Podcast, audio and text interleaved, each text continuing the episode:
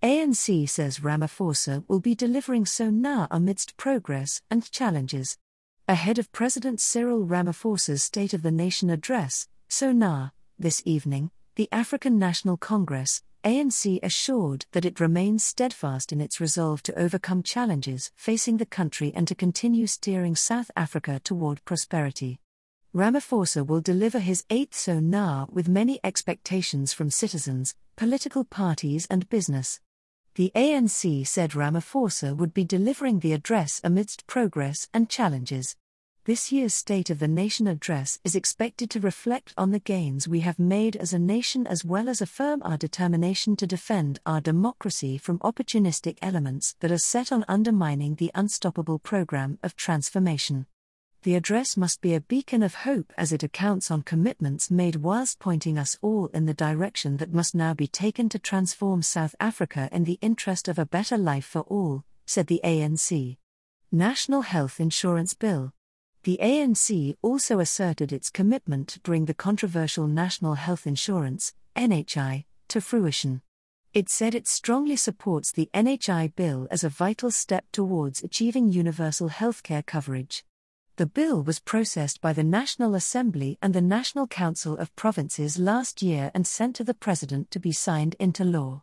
The NHI bill was met with criticism, however, with business groups pushing Ramaphosa to delay signing it into law, saying that it did not pass constitutional muster and would likely lead to many legal and social troubles down the line. In an open statement to Ramaphosa, Business Unity South Africa and Businesses for South Africa petitioned the President to first test the constitutionality of the NHI bill before signing it into law. However, the ANC believes that by pooling resources and addressing disparities, the NHI will improve health outcomes nationwide. Ramaphosa's spokesperson Vincent Magwenya noted that Ramaphosa was still considering the NHI bill and that the president's legal advisers were looking at the proposed legislation. South African success. Meanwhile, the ANC said that it also celebrated the country's achievements on the global stage, from asserting moral leadership to showcasing the talents of South Africans in sports and in music. Despite global shocks like the COVID 19 pandemic and geopolitical unrest, South Africa's resilience shines through, propelling us on an upward trajectory despite economic setbacks. This year's State of the Nation marks the culmination of an extraordinary term of office characterized by several severe global shocks, as well as the rise of South Africa's prominence as an international moral authority on the global stage, the ANC said. The party noted that the sixth administration faced the daunting task of reinvigorating and fortifying the state, which it said had been weakened by corruption and counter revolutionary elements.